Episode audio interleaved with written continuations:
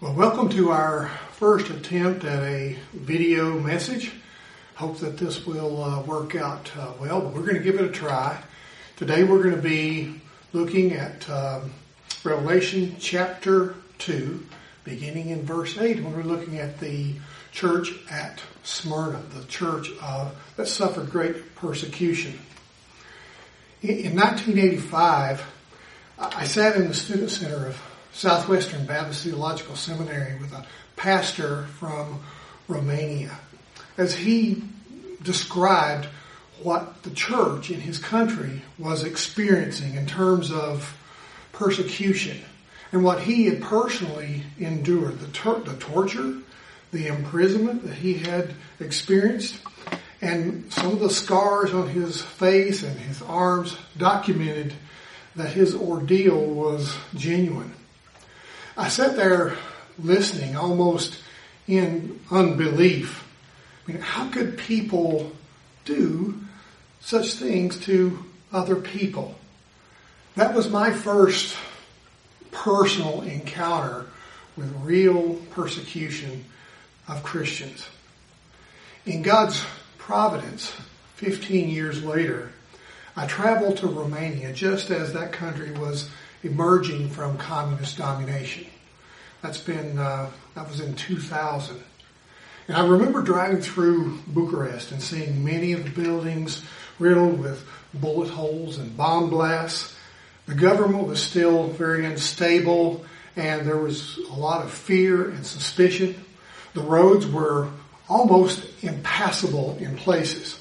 The streets were filled literally with packs of wild dogs, with destitute beggars, and with gangs of orphaned children, all of them just trying to survive.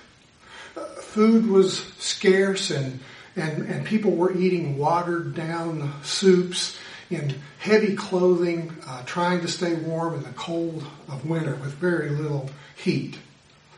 And, and my team was there in uh, Romania representing West Virginia Baptists in an effort to establish a partnership with Romanian Baptists. But we weren't sure what we would find left of the church that had been so persecuted by an atheistic communist government for so many years. So we arranged to meet with several of the of the pastors and leaders in these churches, and we were really amazed at how many people showed up. As we began to talk with those leaders, we heard stories of uh, of imprisonment, of torture, uh, there were scars from cuts and burns and, and beatings, and, and they all witnessed of their accounts. Some of them had lost everything, materially and financially. But we also heard some amazing stories of God's grace, of God's providence, God's deliverance. In spite of the, the persecution, many people had come to know Christ. What did we find in that Romanian church? as the dark veil of, of communism lifted, uh, we found a powerful, pure church. A church characterized by genuine faith, humility, zeal, a love for the truth. We found a church that was that was filled with, with prayer and worship. And, and they they eagerly soaked up everything that we taught. We taught some basic preaching courses to pastors who had never previously had any kind of training. Uh, we visited numerous uh, churches in that city and we preached multiple times. But all the time I, I kind of kept thinking, they should be teaching us. Uh, they, they, their, their perseverance and their faithfulness truly were encouraging, inspiring. You know, throughout its history.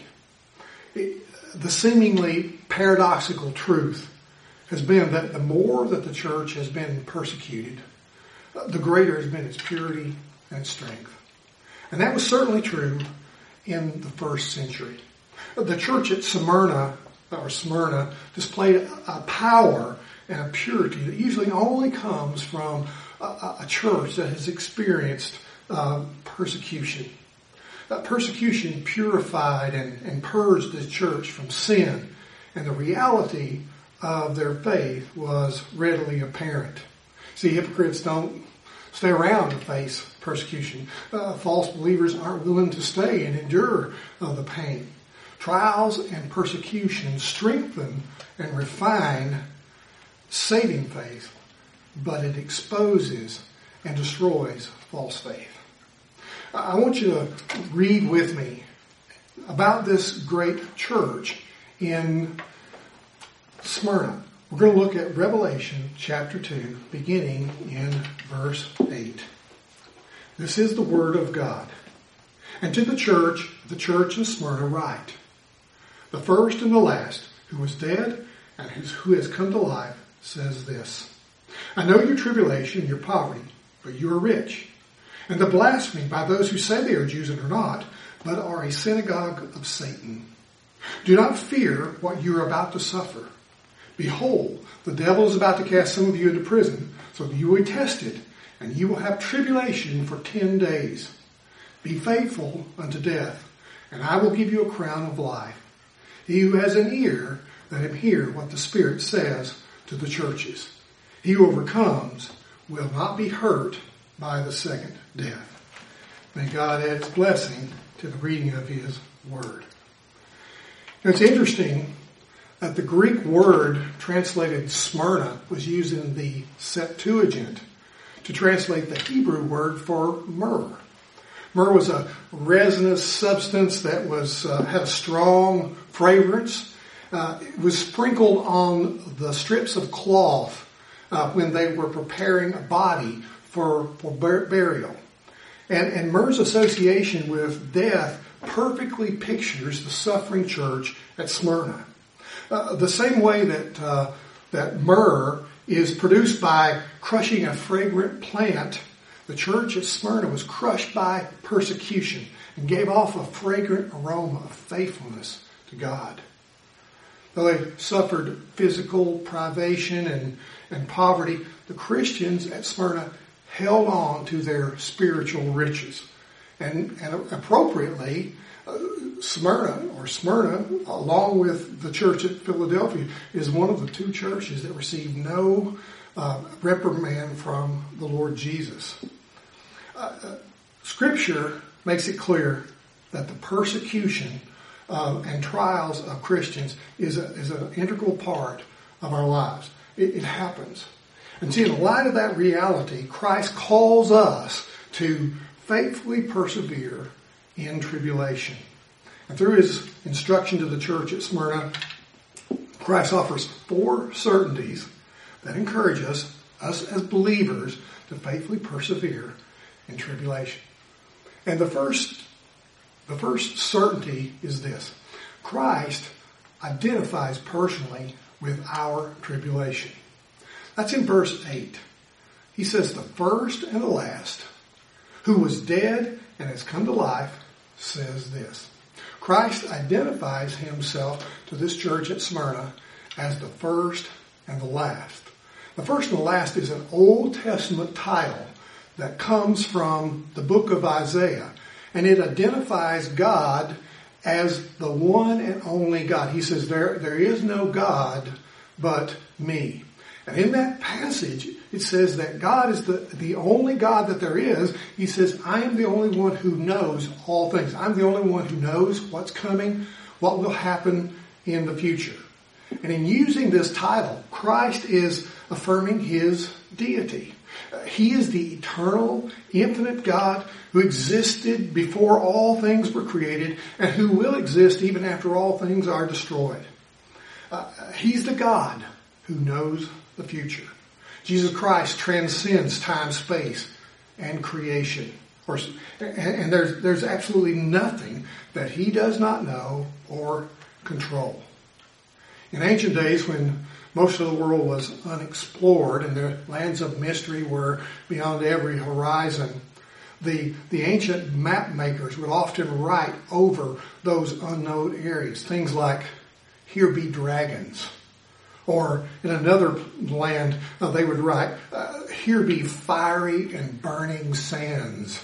In another land where they didn't even know if there was land beyond that, they would say, here be the abyss. But Christians take the map of this world and the map of unknown things to come and they ride over it. Here be Christ. Here is my Lord. Here is my Redeemer. See, Christ knows about all things. He's in control of all things. And maybe you feel stressed about the craziness that's happening in our world right now with this virus. You know, there are so many unknowns.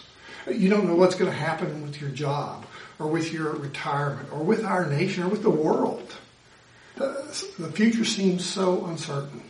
You, you listen to all the experts on the news and nobody really seems to know. See, with Christ, there are no unknowns. There are no unexplored worlds. Christ knows all things. And Jesus says, as the eternal God, I will be with you through whatever tribulation you experience from the beginning to the end. I'm the first and the last. And there is nothing that I do not control. So that's comforting to know. But it's even more comforting to know that Christ personally identifies with our tribulation. He describes himself to this church as the one who was dead and has come to life. In other words, Jesus saying, I know what it's like to go through persecution and suffering. I know what it's like to be on your knees beseeching God for deliverance, sweating blood as it were. I know what it's like to be falsely accused and, and wrongly uh, condemned. I know what it's like to be mocked and publicly shamed. I know what it's like to be tortured and to suffer an agonizing death. I personally identify with what you are going through. The writer of Hebrews in 12, chapter 12 and verse 3 says, Consider him who endured from sinners such hostility against himself so that you may not grow weary or faint-hearted. Christ had been through all of that, even unto death, and he has come to life. He is, he has conquered death. And what a comfort to hear from one who has experienced the greatest tribulation possible and has overcome, has conquered. The one who lives forevermore. In, in John chapter 11, Jesus says, verse 25, he says, I am the resurrection and the life. He who believes in me will live even if he dies, and everyone who lives and believes in me will never die. Christ personally identifies with our tribulation. And that certainly is encouraging us as we seek to persevere in our tribulation. There's a, there's a second certainty that encourages us. Christ knows the extent of our tribulation. In verse 9, he says, I know your tribulation and your poverty, but you're rich. And the blasphemy that by those who say they are Jews and are not, but are a synagogue of Satan. Jesus talked to the church at Smyrna about three issues that, that brought them great sorrow. And he encourages them that he knows everything that his church endures. First of all, Christ knows the persecution that we endure. The Greek word thlipsis, translated here tribulation, literally means pressure. It was used to, to describe a type of execution which they would lay a, a huge boulder on the body of a person and allow them to slowly to get that stone to crush the life out of that condemned person. And it was used to describe the grinding of a millstone that turned wheat into flour and, and grapes into juice. Thlipsis came to be the common word for trouble and difficulty in general and the, the word for persecution specifically. And, and the church at Smyrna was, was facing intense pressure because of their faithfulness to Jesus Christ. And there were two main reasons for that. Uh, first, Smyrna was a leading center for the cult of emperor worship. Rome had strangely personified itself as a goddess Rome was viewed as a goddess, and Caesar was viewed as a, as a god. And the first temple to the goddess, Dea Roma, as she was called, had been designed and built in Smyrna. And in that temple there was a, a huge bust to the emperor where people would come in, they would offer incense, and they would declare that Caesar is Lord. And the people in that city willingly gave the Emperor Domitian the reverence and the worship that he was asking of his subjects everywhere. The Christians were, were willing to submit to the emperor's civil authority, but they refused to bow down and worship him and call him Lord. And for that refusal, they were branded rebels and they faced the wrath of the Roman government. Secondly, the, the Christians refused to participate in pagan worship in general. Smyrna, or Smyrna worshipped a, uh, an eclectic group of, of, of gods and goddesses, including Zeus, Apollo, Aphrodite, Asclepius, and Cybele.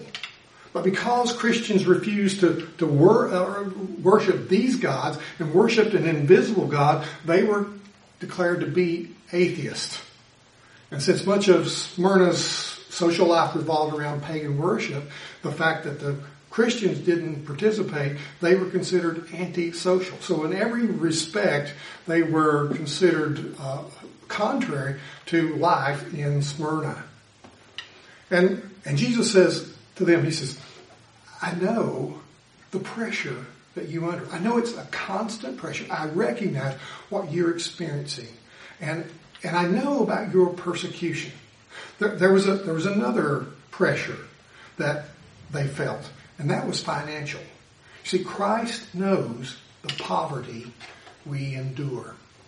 Uh, there are two words in the Greek language for poverty. The first word uh, refers to the poverty of someone who, uh, who, who must live by constant labor. They have no margin in their life. They're just barely making it by, but they're working constantly to survive. The second word describes beggars. They're not people who are working, but they're people that are simply living on the handouts of others. This is the most extreme form of poverty and destitution. And this was the kind of poverty that most of the believers at Smyrna were experiencing. Many of them were slaves, and such they were destitute. There were some who had some resources, but many of them had lost it in the persecution that they were experiencing. And Jesus says, I know your poverty, but he says, I also know that you are rich. See, you have what really matters. You have salvation. You have grace. You have peace. You have the hope of eternal life. You have a compassionate and understanding Savior. And, and the church at Smyrna was, was materialistically poor, but spiritually rich.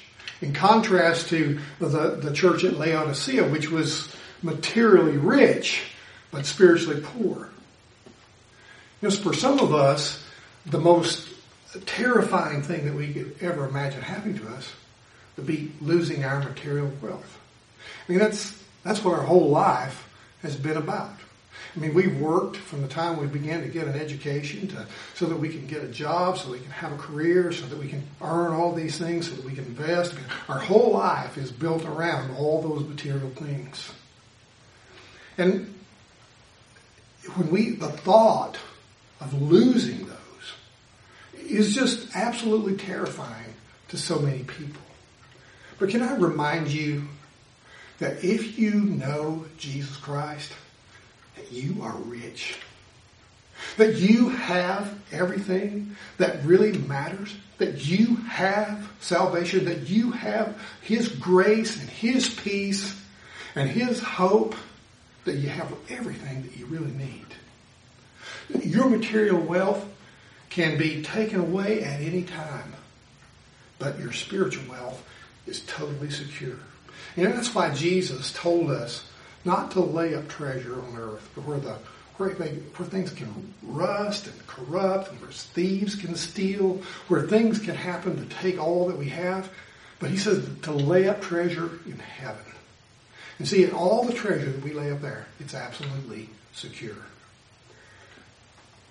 At times like this, it challenges us to consider our priorities. Where is our treasure? And Christ not only knows all of that, he knows the slander that we endure. You know, the believers at Smyrna faced blasphemy by those, it says, who say they are Jews and are not, but are of a synagogue of the ultimate blasphemer, Satan. In Smyrna, there was a significant Jewish population that was engaged in trying to poison the minds of the leaders and the people against the Christians. And this shocking statement that Jesus makes it reveals that these Jews who hated Jesus, who rejected him, were, were just as much a, a part of Satan's work as were these idol, pagan idol worshippers. Jesus used this strong term blasphemy, which was usually reserved for hostile words against God, to indicate the intensity and severity of their slander. They say they are Jews. And they were literal descendants of Abraham. But they were not descendants of Abraham in the sense of spiritually and worshiping the same God that they did. You see, they say they are Jews. That is, they say they worship God, but in truth, they were, when they were slandering God's Messiah and His church, they were blaspheming God. The unbelieving Jews commonly accused the Christians of things like cannibalism, which was a misunderstanding of the, the Lord's Supper. They accused them of immorality based on the perversion of a holy kiss and the idea of calling one another brother and sister. Uh, they accused them of breaking up homes because sometimes when one spouse would become a Christian and the other didn't, there would be conflict. They accused them of atheism because the Christians rejected the pagan pantheon of deities.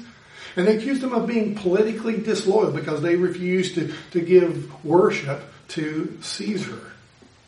And some of uh, Smyrna's most wealthy and influential Jews had reported these accusations to the, the Roman leaders in an effort to destroy Christianity.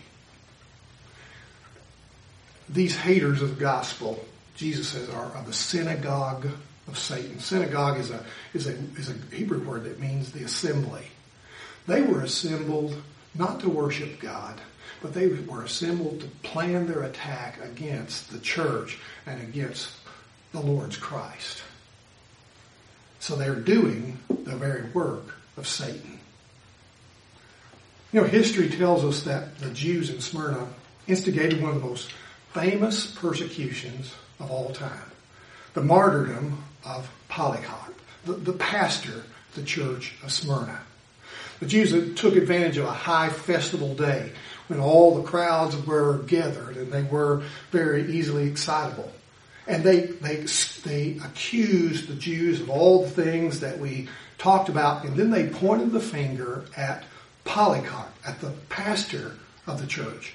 And they said, quote, This is the teacher of Asia, the father of the Christians, the destroyer of the gods, and teaches neither to offer sacrifice nor to worship, that is, to Caesar. And when the crowd began to accuse him before the proconsul, the proconsul gave Polycarp a choice. He said, quote, if you will say Caesar is Lord, you can have your life. But if you say Jesus is Lord, it means death. And when Polycarp refused to say Caesar is Lord, they brought him to the stadium where the proconsul again urged him, saying, Swear and I will set you at liberty. Reproach Christ. And Polycarp answered with these famous words 86 years I have served him, and he's never did me any harm. How then can I blaspheme my king and my savior? When the proconsul again tested him, the aged pastor responded, Since you are vainly urgent that I should swear by the fortune of Caesar and pretend not to know who I am or what I am, here I declare, hear me declare with boldness, I am a Christian. And the proconsul a little later responded, I have wild beast at hand. To these will I cast you except you repent. But he answered, Call them then, for we are not accustomed to repent of what is good in order to adopt what is evil.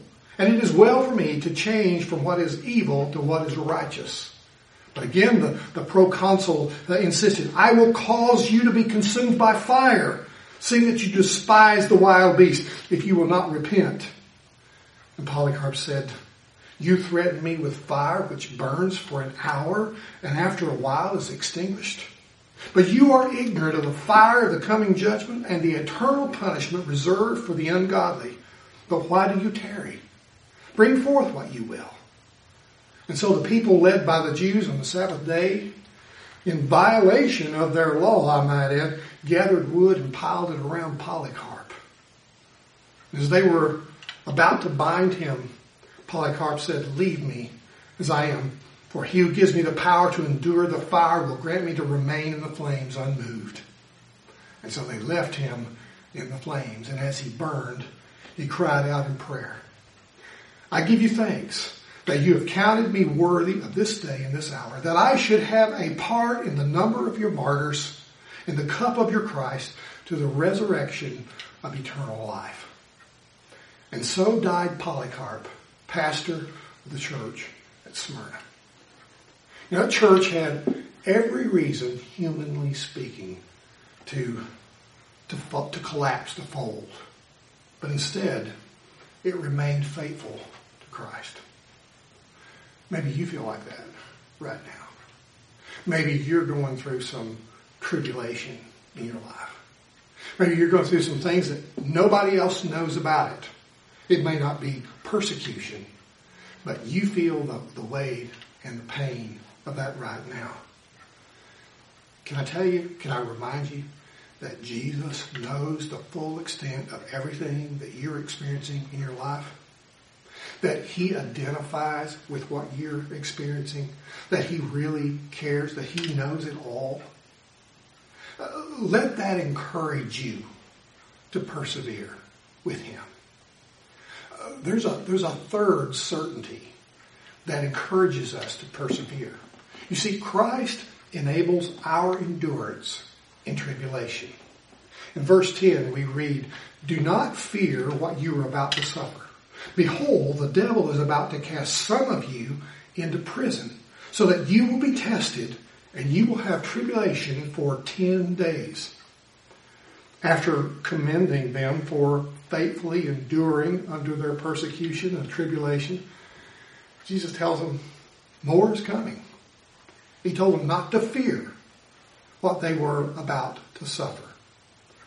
And, what's surprising here is that you kind of expect that Jesus is going to offer to deliver them, that Jesus is going to bring some kind of consolation to the difficulty that they're, they're suffering.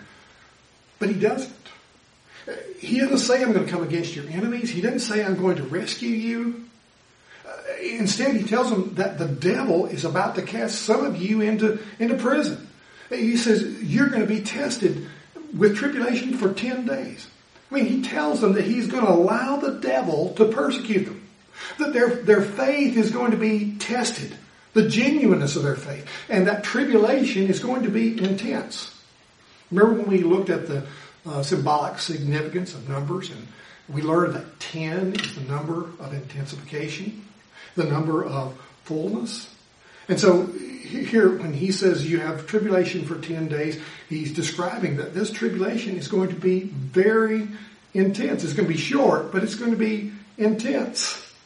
And really, that's what Jesus always promised his followers.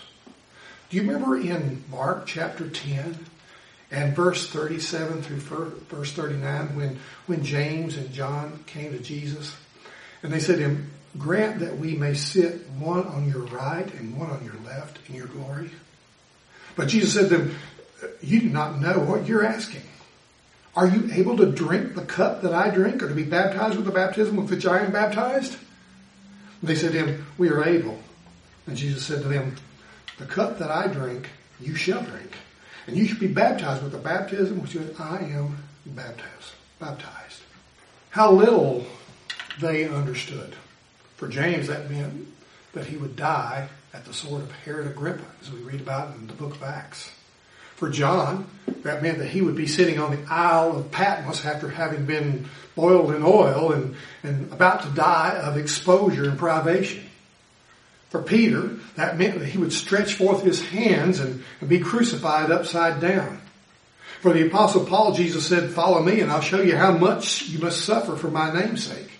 For the believers at Smyrna, it meant, that, uh, uh, it meant that the devil was going to cast some of them into prison. And for us, it means that we must take up our cross and follow him. Because in John 16, 33, Jesus said, in this world, you will have trouble, but take heart. I have overcome the world. See, the promise of Jesus is not that we won't have tribulation, but that he will give us the strength to endure what we must. He enables us to overcome just as he did.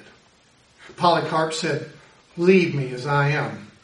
For he who gives me the power to endure the fire will grant me to remain in the flames unmoved. See, God's purpose in permitting their imprisonment was so that they could be tested. The, the, they successfully endured this testing and showed the genuineness of their faith to the glory of God. And it also shows us that Satan cannot destroy genuine saving faith. The, the supernatural battle in Smyrna was just one of the age-long skirmishes that is occurring throughout history. You see, we're all in a battle with the devil. Our faith is constantly being tested. Satan's plan always is to attack the faith of the believer and to destroy that faith. But you see, the truth is, Satan's attacks are unsuccessful on true believers. Satan tried to destroy Peter's faith. In Luke chapter 22 and verse 31, Jesus warned him, he says, Simon, Simon, behold, Satan has demanded permission to sift you like wheat. But I prayed for you that your faith may not fail, and you, when you, once you have turned again, strengthen your brothers. And you see, as, as with the believers at Smyrna, Jesus foretold Satan's attack on Peter, and Peter would successfully endure it. These people, these believers, would successfully endure the persecution. And believers today can still endure successfully God's uh, Satan's persecution. There's a final reality, a, a certainty that encourages us to persevere. See, Christ rewards our faithfulness in tribulation. In, in chapter 2 and beginning in verse 10, Jesus says, Be faithful unto death and I will give you the crown of life. He who has an ear, let him hear what the Spirit says to the churches. He who overcomes will not be hurt by the second death. Now, Jesus doesn't offer any earthly deliverance for this church. He doesn't promise any way out of what they're experiencing, their tribulation, but he does promise a future reward to those who are faithful. To those who, who, who prove the genuineness of their faith by remaining faithful even unto death, they will receive, he says, a crown of life. Now, there are two words in the Greek language for crown. There's the diadem, which is the crown that a king wears, and there's Stephanos, which refers to the victor's crown. And the word used here is Stephanos. Uh, it, uh, it refers to the laurel wreath that was placed on the head of the winner of events in the athletic games. And it also was used to describe the, a laurel wreath that was worn at weddings and feasts and festivals and celebrations. Uh, it was it was a time of happy occasions. Stephanos was used in one other way. It described the, the garland that were placed on the heads of citizens uh, to, to honor them for their community service. And so we often see those uh, on the coins that we find in ancient Smyrna.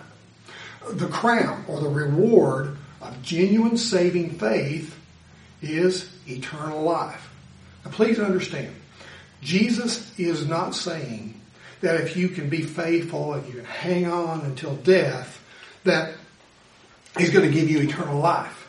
You see, you already have eternal life by, by grace through faith when you put your trust in Jesus Christ. Your salvation does not depend on you hanging on to Christ, but your salvation depends on Christ hanging on to you. And Jesus assures us in John 10 and verse 28, He says, I give you, I give eternal life to them, and they will never perish, and no one will snatch them out of my hand. My Father who has given them to me is greater than all, and no one is able to snatch them out of the Father's hand. Our perseverance, our enduring, our being faithful unto death proves the genuineness of our faith. It demonstrates that we are really His, His, and it assures us that we are in His hand, that He holds us, so we are secure. So the, the scriptures teach that true Christians will persevere. And when we persevere, Jesus will give us the crown of life. Uh, the glorious crown that declares our final victory. A crown of joy and delight as we celebrate with Him in joyous occasion. And a reward for service well done in His kingdom. So as we have seen, the, the phrase, he who has an ear, let him hear what the Spirit says to the churches, closes all the seven letters. And it stresses the importance of what God says in Scripture, and it emphasizes our responsibility to take it to heart. So, are you hearing what the Spirit of God is saying to you? Are you receiving what He's saying? Listen to this final promise. He who overcomes will not be hurt by the second death. Now, as believers, we may be persecuted, and most of us will suffer a physical death. But we will never experience the second death, which is conscious, eternal torment in hell. And that word not in the Greek translates a double negative. It's the strongest no possible in that language. See, like Polycarp, we may experience the fires that burn for an hour and then cease, but we will know not never experience the eternal torment reserved for the unbelieving in hell. Friends, listen, that is a wonderful promise. We will never be touched by the second death. As we live in this difficult world filled with tribulation, our confidence is that Christ personally identifies with all that we endure. That he knows the full extent of whatever it is that we are experiencing. That he empowers us, he enables us to be able to do exactly what it is that he calls us to do. And that he promises us a reward when we do. Let's follow the example of the church in Smyrna and faithfully persevere in the tribulation to the glory of Christ.